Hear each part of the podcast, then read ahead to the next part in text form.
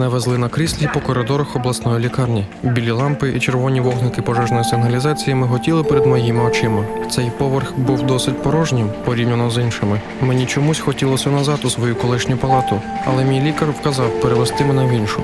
Сестри подивилися на мене з щирим співчуттям і відкрили двері кімнати. Вона була порожня, тільки одне ліжко. Я дуже здивувалася. Я завжди знала, що в цій лікарні загальні палати, і я можу бачити інших пацієнтів. Я запитала про це у медсестри.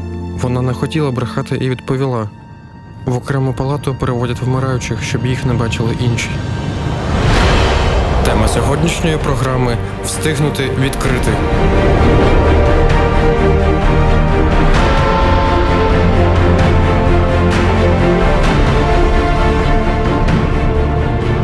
Натхнення. Я відчула дивне відторження від навколишнього світу, і мені було абсолютно все одно, що в ньому відбувається. Мене ніщо і ніхто не цікавив. Я знайшла право на відпочинок, і це було добре. Я залишилася наодинці з собою, зі своєю душею, зі своїм життям. Від мене пішли проблеми, пішла суєта, важливі питання. Вся ця біганина за миттєвим здавалася настільки дрібною в порівнянні з вічністю, життям, зі смертю, з тим незвіданим, що чекає там, по той бік. Дивно, що в той момент перед смертю навколо мене завирувало справжнє життя. Виявляється, це так здорово. Спів птахів вранці, сонячний промінь, що повзе по стіні над ліжком, золотисте листя дерева, що махає мені у вікно, глибинно синє осіннє небо, шуми пробудженого міста, сигнали машин, цокіт поспішаючих каблучків по асфальту, шуродіння падаючого листя. Господи, життя таке чудове, а я тільки зараз це зрозуміла. Ну і нехай, тільки зараз, сказала я собі. Але зрозуміло ж, і в тебе є ще пара днів, щоб насолодитися ним і полюбити його всім серцем. Мене охопило відчуття свободи, і моє серце бажало знайти більше щастя, більше любові. І я звернулася до Бога, адже він зараз був до мене найближче. Господи, дякую тобі за те, що ти дав мені можливість зрозуміти, яке прекрасне життя, і полюбити його, нехай перед смертю, але я дізналася, як чудово жити. Мене заповнював стан спокійного щастя, умиротворення, свободи і дзвінкої висоти одночасно. У той час світ для мене дзвенів, переливався золотим світлом божественної любові. Я відчувала ці потужні хвилі енергії. Здавалося, любов стала щільною і в той же час м'якою і прозорою, як океанська хвиля. Вона заповнювала весь простір навколо. Навіть повітря стало важким і не відразу проходило в легені, а втікало повільним, пульсуючим струменем. Мені здавалося, що все навколо було просякнуто однією сяючою, вічною, небесною любов'ю. До вмираючих пускали всіх, і в будь-який час рідним вже запропонували запросити близьких на похорон, і до мене потягнулося прощатися низка скорботних родичів. Я розуміла їх труднощі. Про що говорити з вмираючою людиною, яка тим більше про це знає? Вибачаюся, але мені було смішно дивитися на їх розгублені обличчя, гострий лейкоз четвертого ступеня, а також визнаний лікарем необоротний стан організму мали свої переваги. Окрема палата і можливість побачити кожного, хто коли-небудь мене знав. Щоправда, востаннє. Дівчина, що відкрила своє серце для любові. Слухайте продовження далі.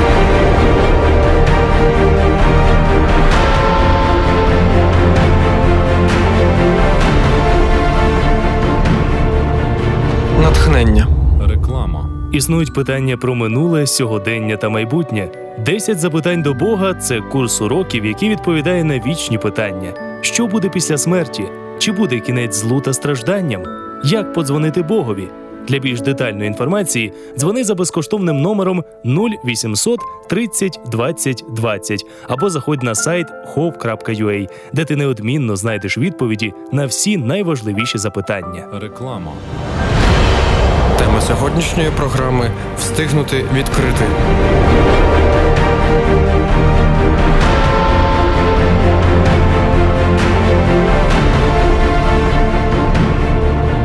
Натхнення. Я раділа, коли б іще я побачила всіх своїх родичів. А більше всього на світі мені хотілося поділитися з ними любов'ю до життя. Ну хіба можна не бути щасливим просто від того, що живеш? Я розважала рідних і друзів як могла, розповідала анекдоти, історію життя. Всі, слава Богу, реготали, і прощання проходило в атмосфері радості і достатку. Десь на третій день мені набридло лежати. Я почала гуляти по палаті, сидіти біля вікна. За цим заняттям мене застав лікар, закотивши істерику, що мені не можна вставати. Я щиро здивувалася. Що це змінить? Ну. Тепер розгубився лікар. Але ви не можете ходити. Чому? У вас аналізи мертвого. Ви і жити не можете, а вставати почали. Пройшов відведений мені максимум 4 дні, а я не вмирала, а з апетитом лопала ковбасу і банани. Мені було добре, а от лікареві було погано. Вона нічого не розуміла. Аналізи не змінювалися, кров капала ледь рожевого кольору, а я почала виходити в хол і дивитися телевізор. Лікаря було шкода, а моя любов вимагала радості оточуючих. Одного разу я запитала у лікаря, якими б ви хотіли бачити мої аналізи. Він показав папірець і сказав: ну хоча б такими. А о 9 ранку вона обірвалася до мене в палату з криком: Як ви це робите?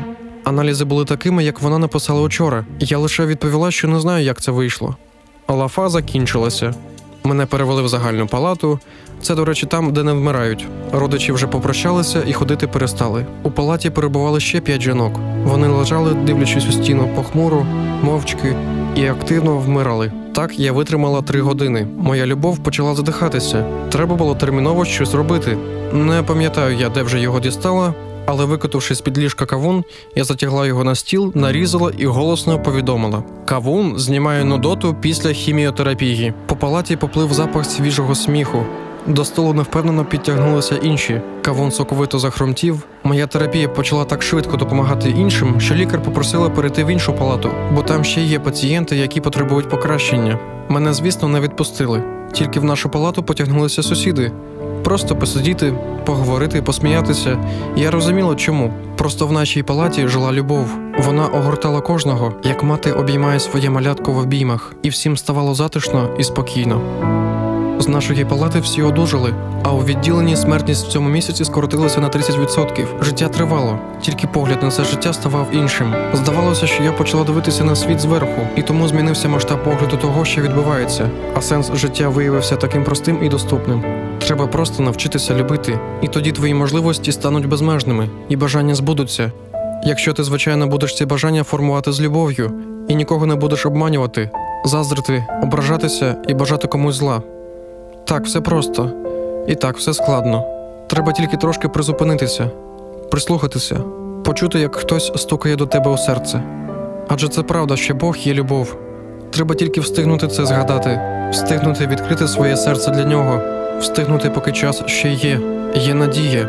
Не вагайся, та встигни відкрити своє серце для вічної любові.